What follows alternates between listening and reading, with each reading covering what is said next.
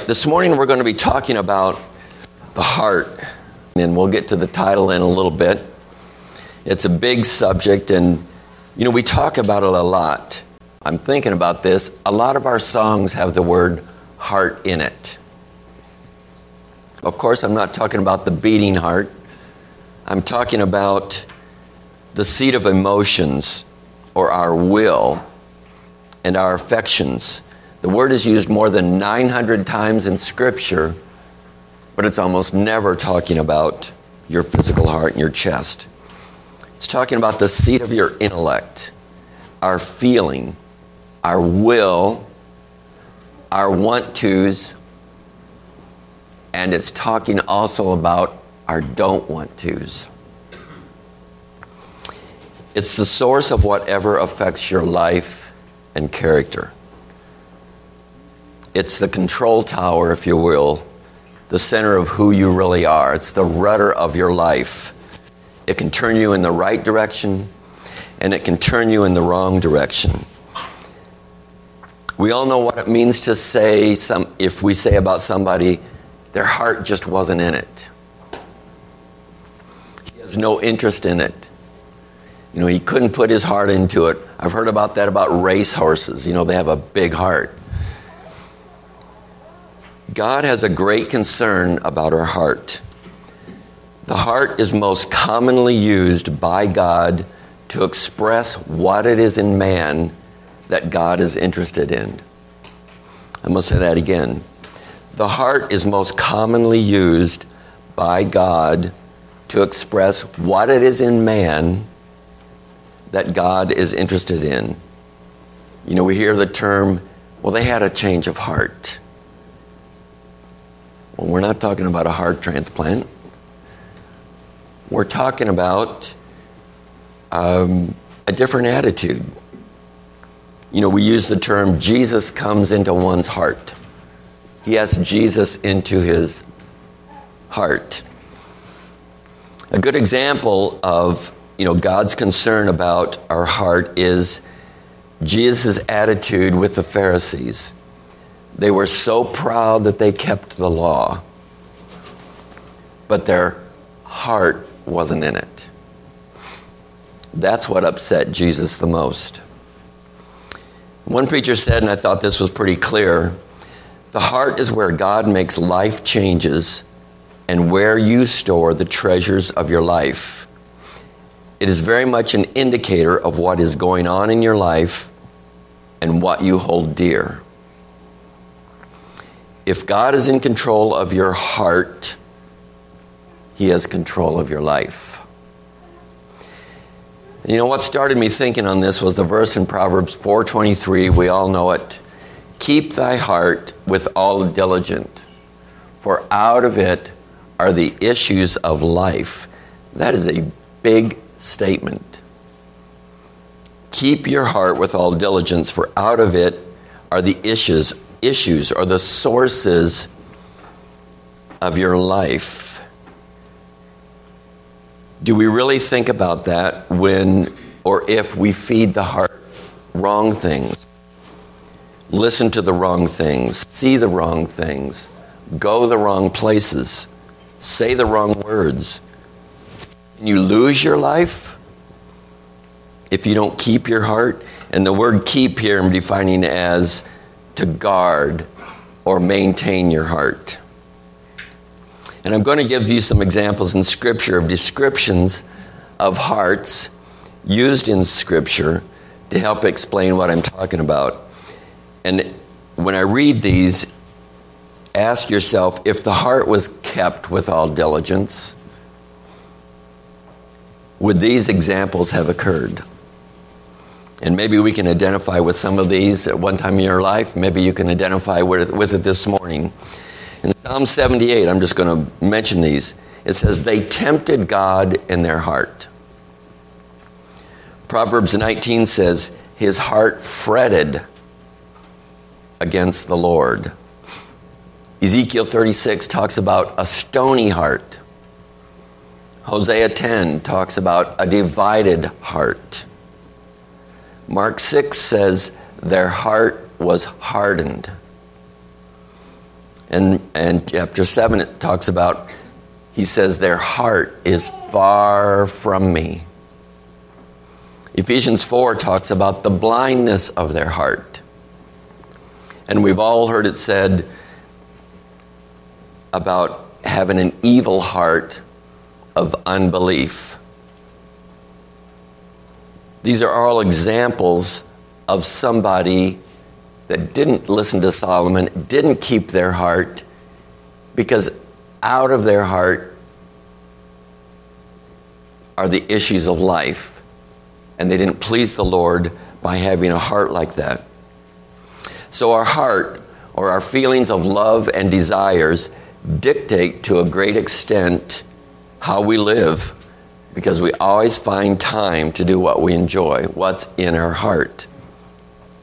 So Solomon tells us here in Proverbs to guard your heart above all else, making sure we concentrate on those desires that will keep us on the right path.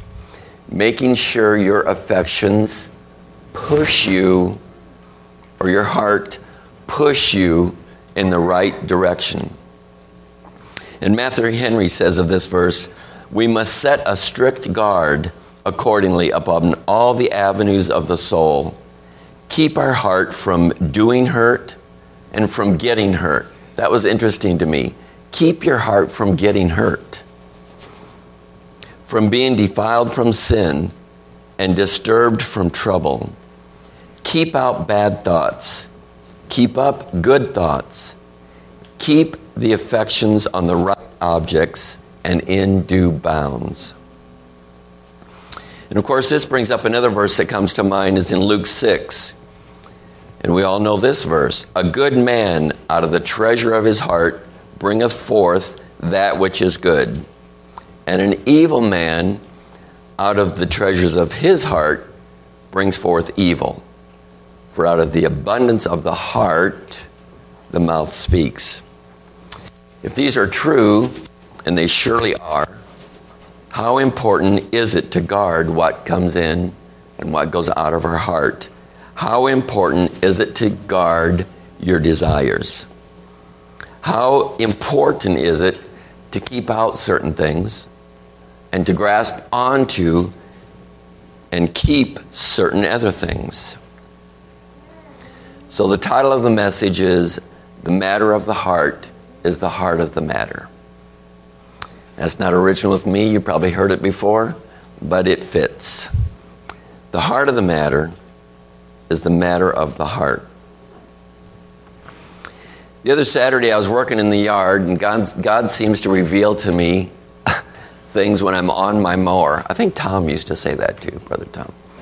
He seems to reveal things to me either on the mower or in the shower. I don't, I don't understand that logic, but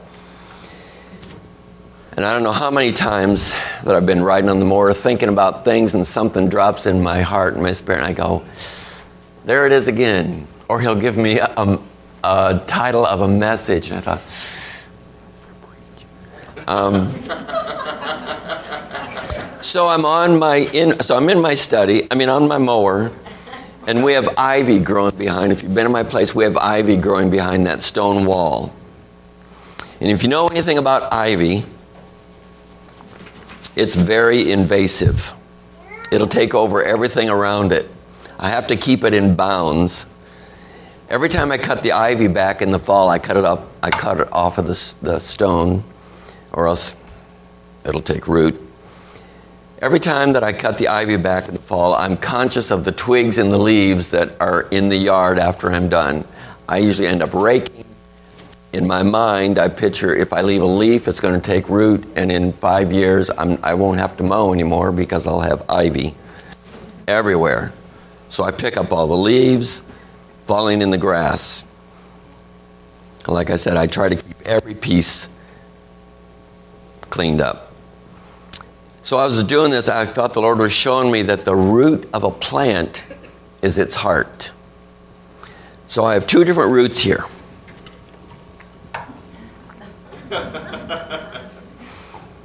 this root produces ivy.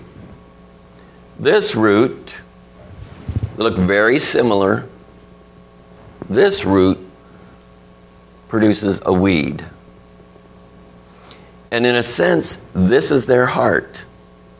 They produce what they are.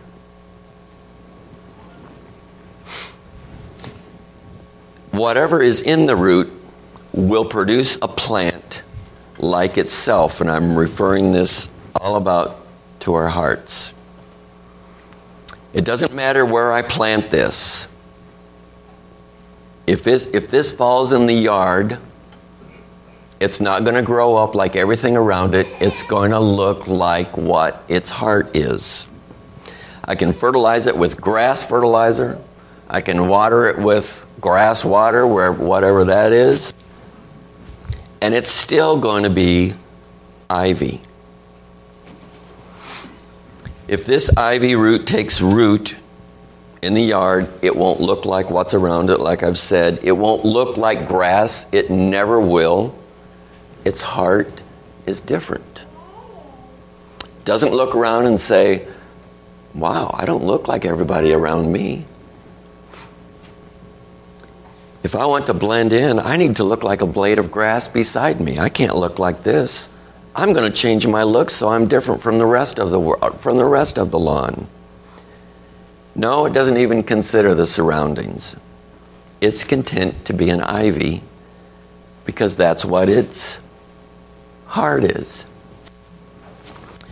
Of course, the analogy is if your heart is right, the world around you shouldn't make a difference or influence who you are because the issues of your life come from your heart. So, the heart of the matter is the matter of the heart.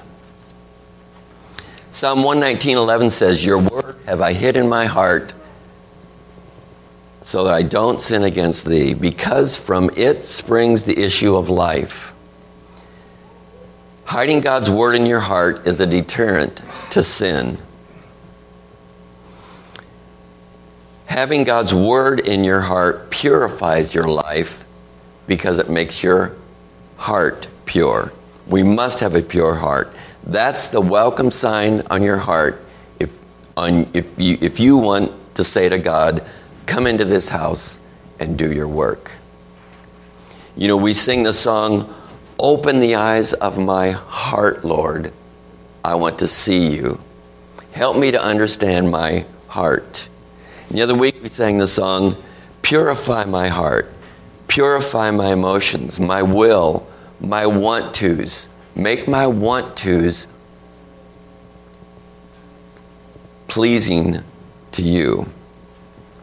Purify my control tower. Be the rudder of my life. In Psalm 139, it says, Search me, O God, and know my heart. Try me and know my thoughts. David is talking about the root of who you are, of who we are. He's saying, get in there and scrub it out. I saw a DVD one time, and I think some of you have seen it too. The preacher was talking about this issue of God searching out our heart. It's like God going through the chambers of our heart, and He has a flashlight. And He looks in the corners, and He looks down the hallways, and He comes to the door, and He comes to a door that's locked. Can I come in? We say, Oh, no, no, no, don't go in there. You can have the other areas of my heart. Don't go in there. Everything else is clean and swept. It was ready for you. Do we think we can hide things from God? An area in our heart that we think maybe is private, maybe that doesn't have the right motives that doesn't, we know doesn't please the Lord. We know that. Everybody know that. That flashlight really is our conscience. Did you ever have company over and as you're going to open the door to let them in, you pass a room that you didn't cl- get cleaned up? You back up, slam that door shut, say, Don't go in there. I don't want you to see how I really live. I keep it locked. You know, we, if we are not careful, we can have an area of our heart that's locked. And we don't let anybody go in there. Does God come and knock down the door and demand that you clean it up? Our verse says, For, your, for you keep your heart. You make it a place where God can visit, where God can inhabit. You control what goes in and comes out. For out of our hearts are the issues of life. You know, God may knock at the door in a message. May have a word. John may have a word from, for us in a, in a message and says, It's time to clean that room up. Throw some things out. Get rid of that.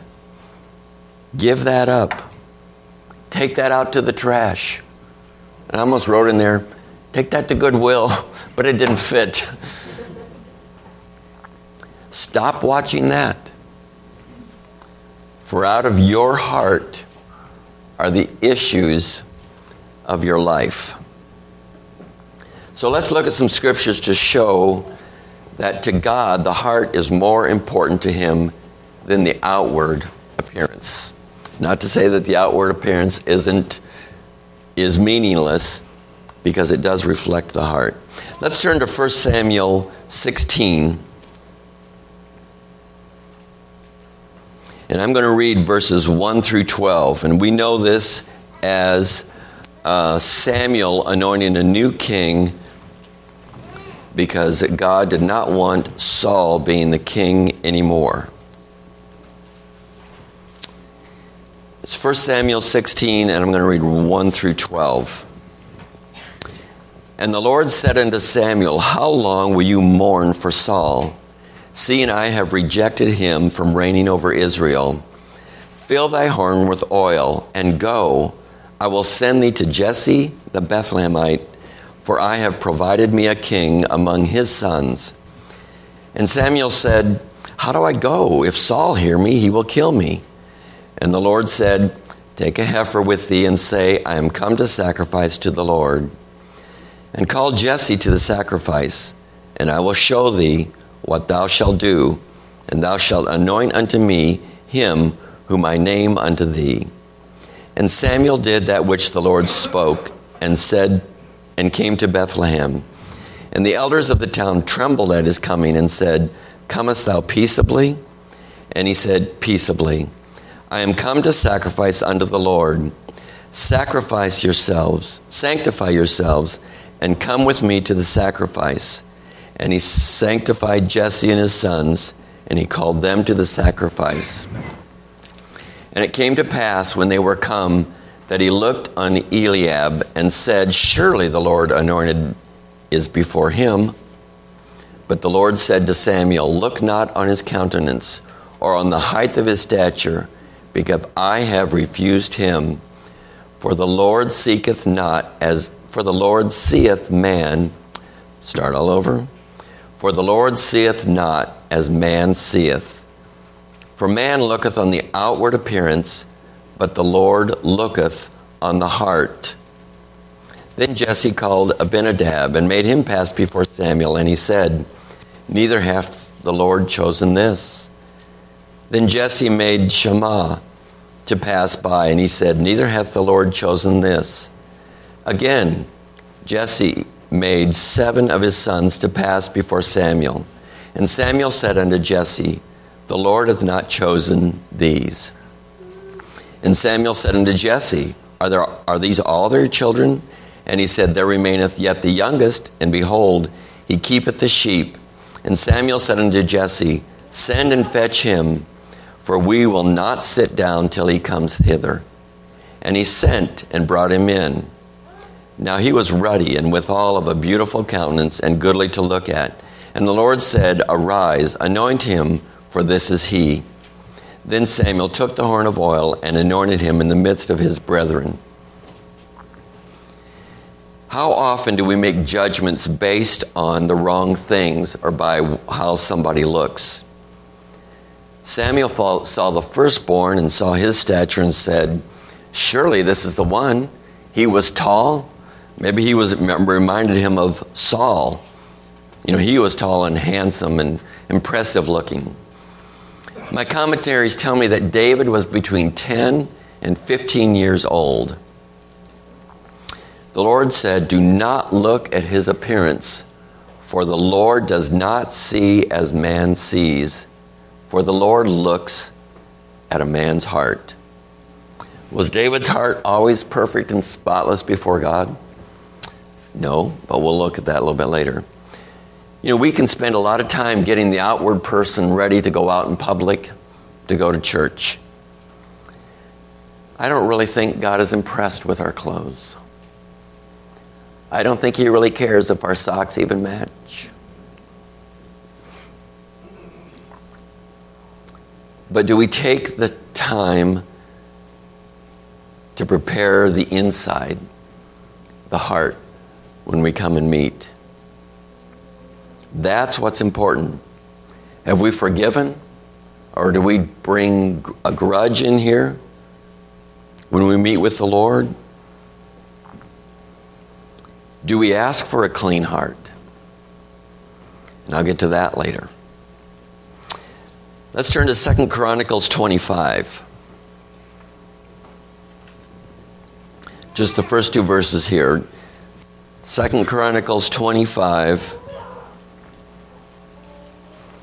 says Amaziah was 20 and 5 years old when he began to reign, and he reigned 20 and 9 years in Jerusalem and his mother's name was Jehoaddan of Jerusalem.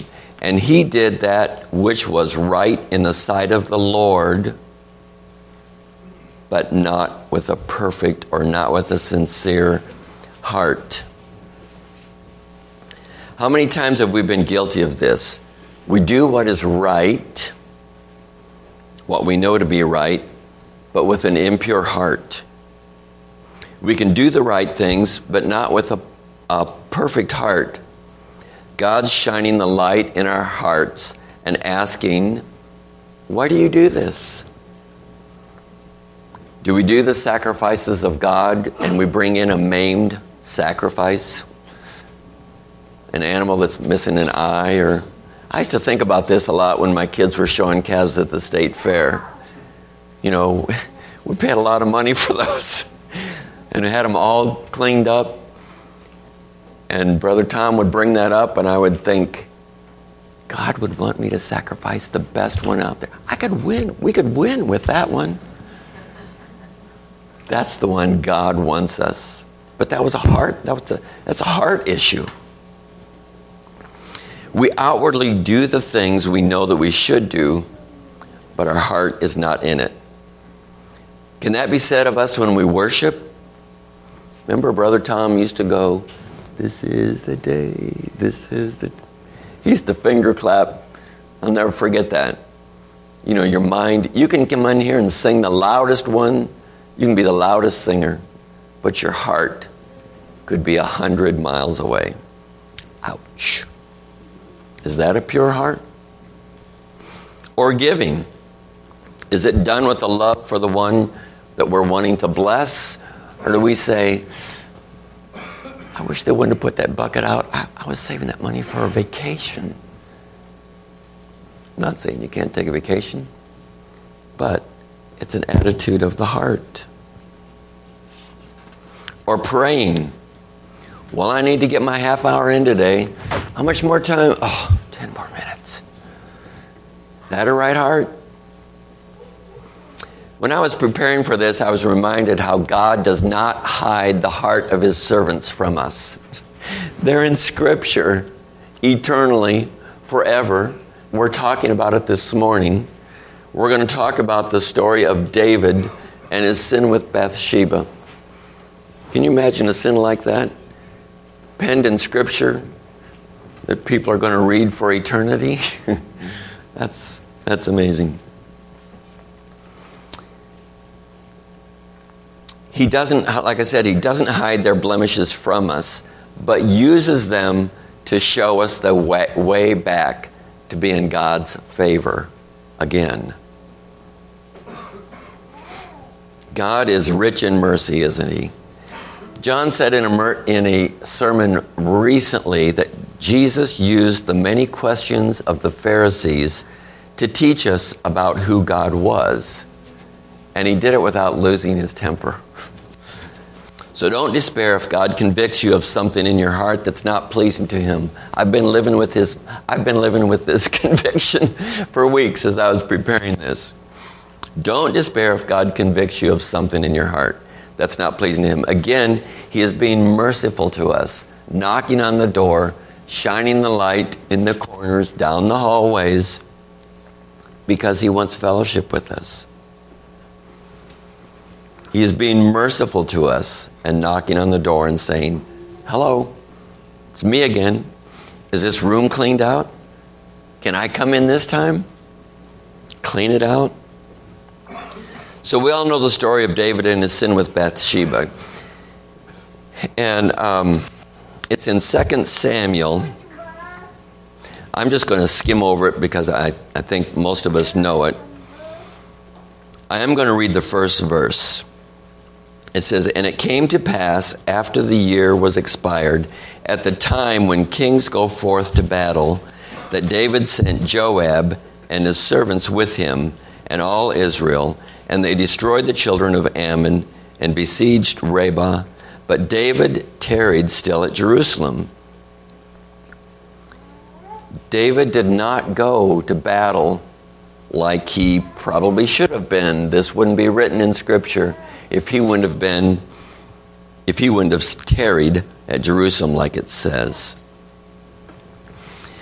So this scripture gives all the we know we know the rest of the story. He goes on the on on his rooftop and he sees a beautiful woman bathing. Who is she? And he inquire, inquires.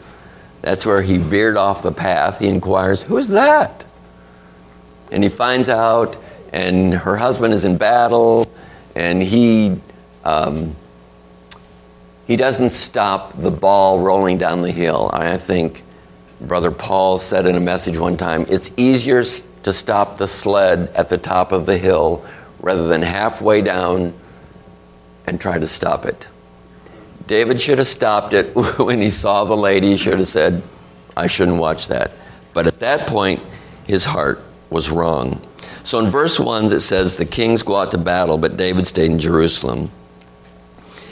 And when he went up on the rooftop, it started out with lust. The lust led to deceit.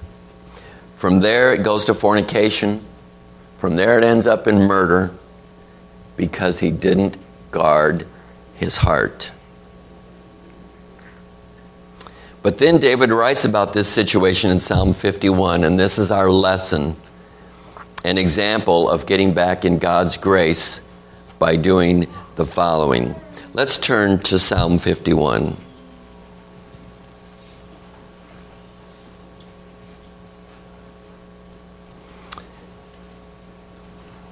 And I'm going to read a portion of this. This is a story of David's uh, confession. It says, Have mercy on me, O God, according to thy loving kindness. According to the multitude of thy tender mercies, blot out my transgressions. Wash me thoroughly from my iniquity and cleanse me from my sin. For I acknowledge my transgressions, and my sin is ever before me. Against thee, thee only have I sinned and done this evil in thy sight, that thou mightest be justified when thou speakest and be clear when thou judgest. Behold, I was shapen in iniquity, and in sin did my mother conceive me. Behold, thou desirest truth in the inward parts, and in the hidden part thou shalt make me to know wisdom. Purge me with hyssop, and I shall be clean. Wash me, and I shall be whiter than snow. Make me to hear joy and cleansing, that the bones which thou hast broken may rejoice. Hide thy face from my sins and blot out all my iniquities. Create in me a clean heart, O God, and renew a right spirit within me. Cast me not away from your presence, and take not thy Holy Spirit from me. Restore unto me the joy of thy salvation, and uphold me with thy free spirit. So, the first point is, in getting back to God's favor, is he begs for God's mercy. Strong's defines mercy as bending or stooping low to show kindness to an inferior. And I suppose that after Nathan made the famous announcement to David, You're the man, I suppose David, who was one of the greatest kings of Israel, felt a little, little lower than a worm crawling in the dust. I think he was truly sorry. This sounds, does not sound to me like a man who was sorry for his sin because he got caught. He starts out by asking for mercy even before he asks for forgiveness. He trusts and appeals to God's mercy, even though, according to the law, he should have been stoned. So, who said there is no mercy in the Old Testament? David owns it. I am the man, he says. I'm going to read just a few more scriptures about God's mercy, and these are all referring to Old Testament um, Old Testament issues. This was God's heart eternally. The first one is in Psalm 133 to 4, and like I said, I'll just read it. If thou, Lord, should mark iniquities, O Lord, who should stand? But there is forgiveness with thee, that thou mayest be feared. And in Proverbs 28 13,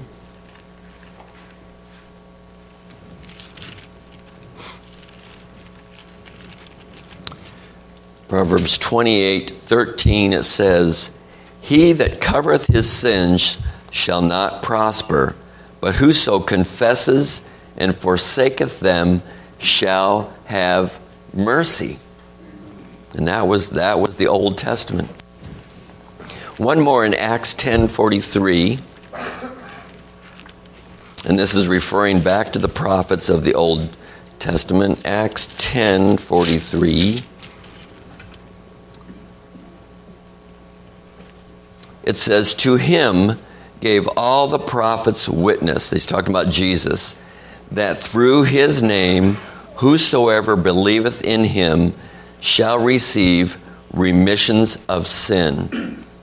You know, when Saul was accused of disobeying the Lord by Samuel, did he own it? No, he said in 1 Samuel 15, the people have taken the sacrifice, or the people have taken the spoil to sacrifice to God. It wasn't me. That's the difference between he and David.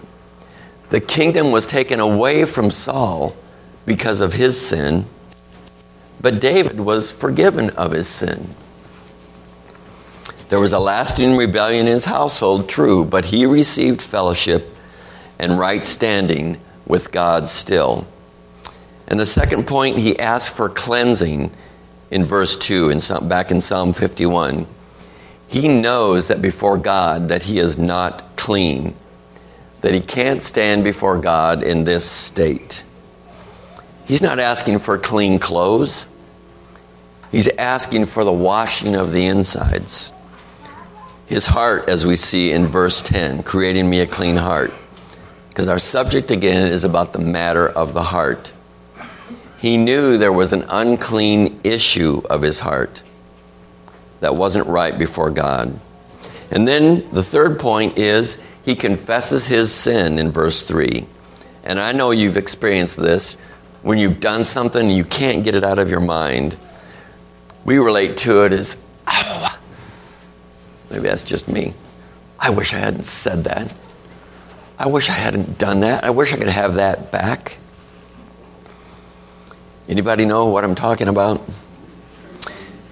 When you sin, you know the feeling. Number four is when you, when you sin, you know the feeling of the distance growing between you and God. It's like he says in verse 8. And then the song we sing, Create in me a clean heart. Is your heart dirty? Only before God is the only one who knows it. David wants that close fellowship back again, and he knows that he's sinned but he had that fellowship before he sinned. before he looked, before he went, before he inquired. Sin drives a wedge between us and God. Sin that remains unconfessed is that room of our heart that we don't want God to look into. That's locked. It's only for us to know, only for us to be there. We say, Oh God, don't make me deal with that. In God's mercy, He wants full fellowship with us and nothing in between. Nothing between us. So we're going to look at somebody else's heart who isn't guarded, and the issues of life overtake them. And again, we have this story in Scripture of Peter denying Jesus, who he said just a few hours earlier, I will die for you. Peter is in the inner circle with Jesus. It was said of Peter, or what he said, Upon this rock I will build my church. Peter was on the Mount of Transfiguration, and he heard the voice say, This is my beloved Son, hear ye him. So, again, millions have read this account and is not kept out of Scripture to protect Peter from embarrassment. But again, it's a picture of God's mercy over judgment. Doesn't it say in 2 Timothy 2:12 that if we deny Christ, he will deny us?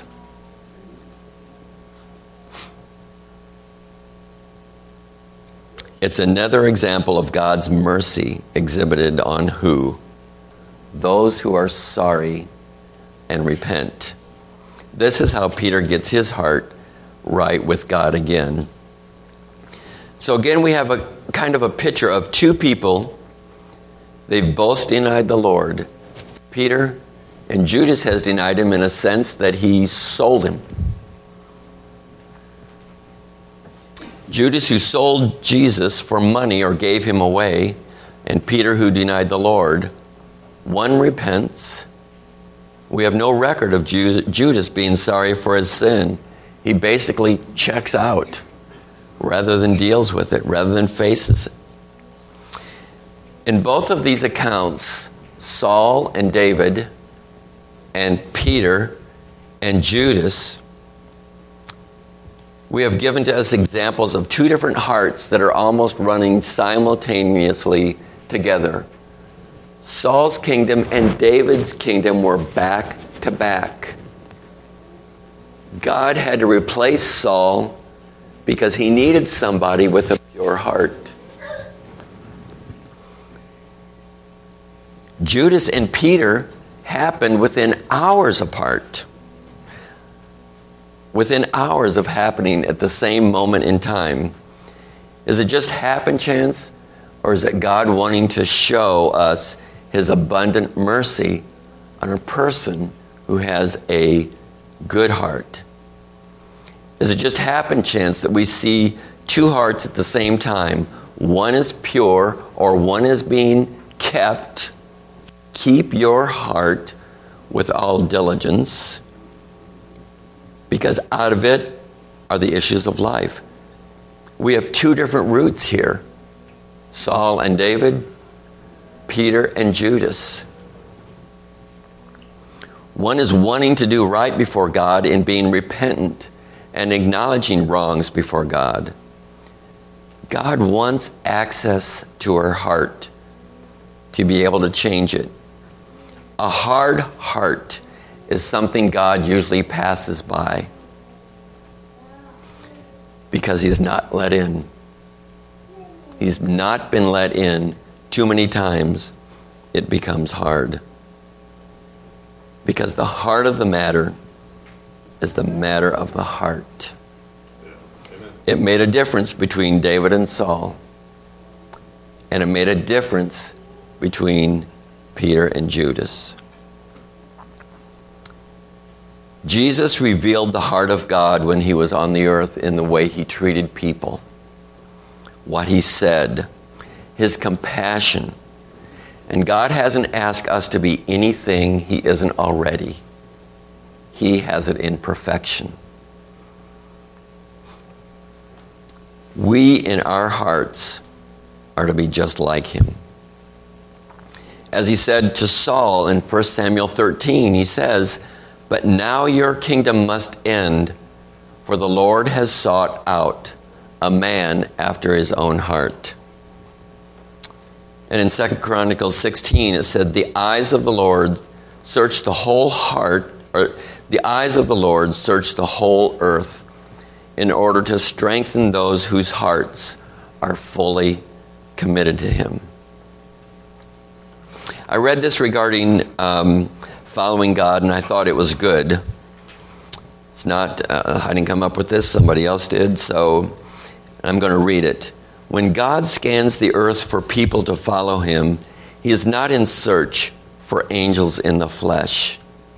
He is certainly not looking for perfect people because there are none. He is searching for men and women like you and me, mere people made up of flesh. He is looking for people who share the same qualities he found in David. God is looking for men and women after his own heart. What does it mean to be a person after God's own heart? It means your life is in harmony with the Lord's.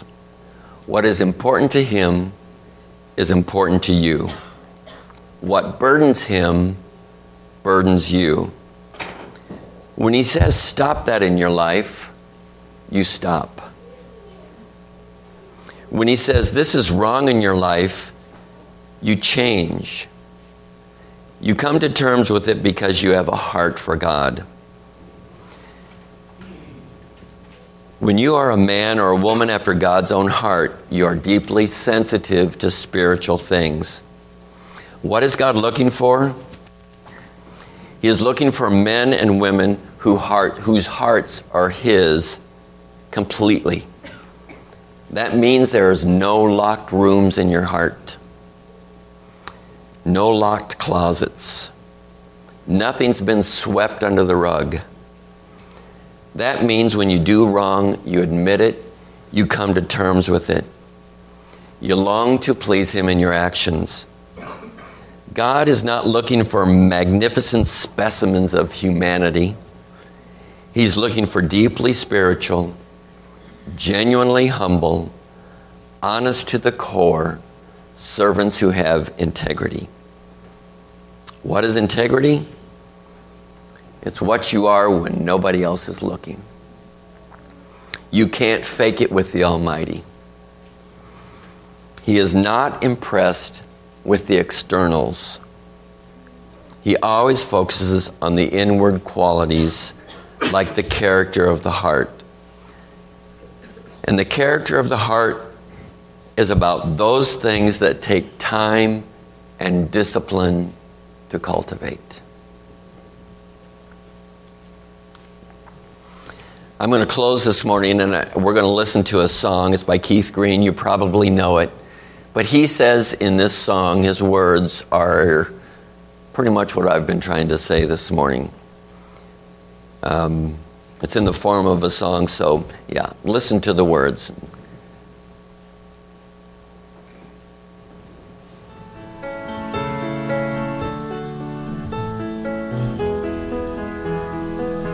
On Monday night, this week. About midnight, I wrote a letter to the Lord. I didn't know where to mail it, so I put it in my Bible. And I asked him, Lord, you got to do something about my heart. You know, a lot of time's gone by since I met you. And it's starting to harden up. You know, it's just kind of natural. I want to have baby skin, Lord. I want to have skin like a baby on my heart It's starting to get old and, and wrinkled and calloused. It's not because anything I'm doing, it's because of a lot of things I'm not doing.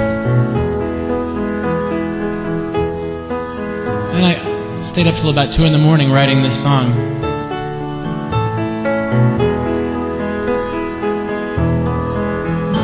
Oh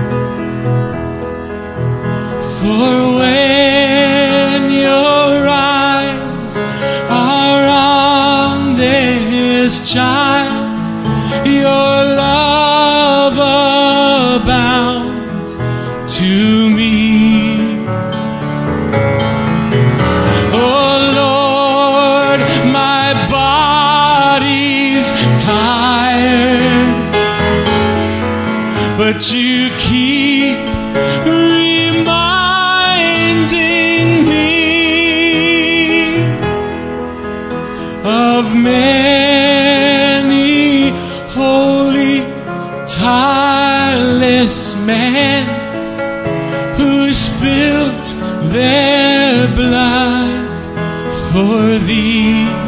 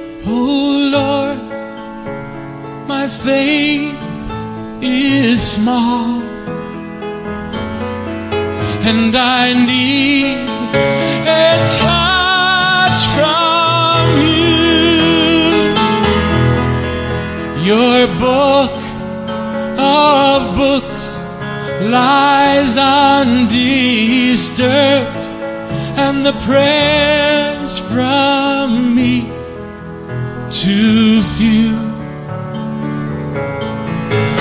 Oh Lord, please light the fire that once burned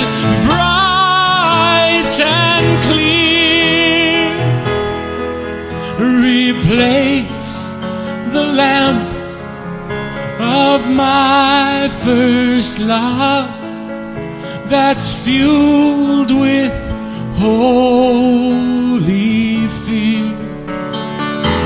I wanna take your word and shine it all around. But first, help me just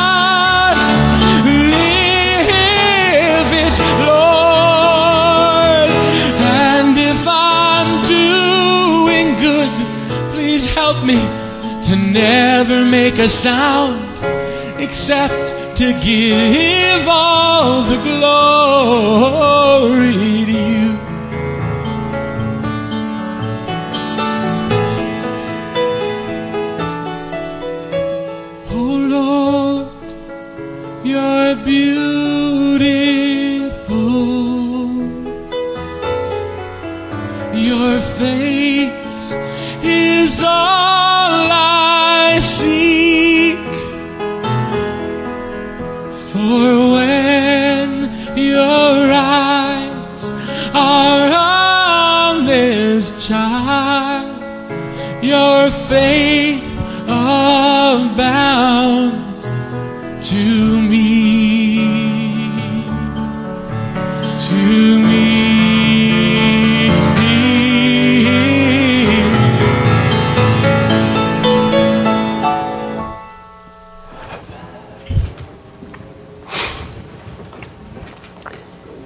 know, our consciences can act like a safety valve in that it alerts us to certain issues in our own lives that may not be pleasing to the Lord. And, you know, it's no secret to each of us. Each of us knows in your heart what that closed door is, if there is one. You know, what comes to our minds when we read about or talk about the matter of the heart is that light, is that is, is our conscience. And we know what it is pretty quick if God is knocking on that door. You know, this morning, God knows our hearts and we know our heart. So, you know, let's cooperate with God. Let's get the matter taken of, taken care of. Let's own it if we need to. And let's get on with the fellowship of God. That's what God wants. God is rich in His mercy, and He wants full fellowship. So, for two minutes today, examine your heart.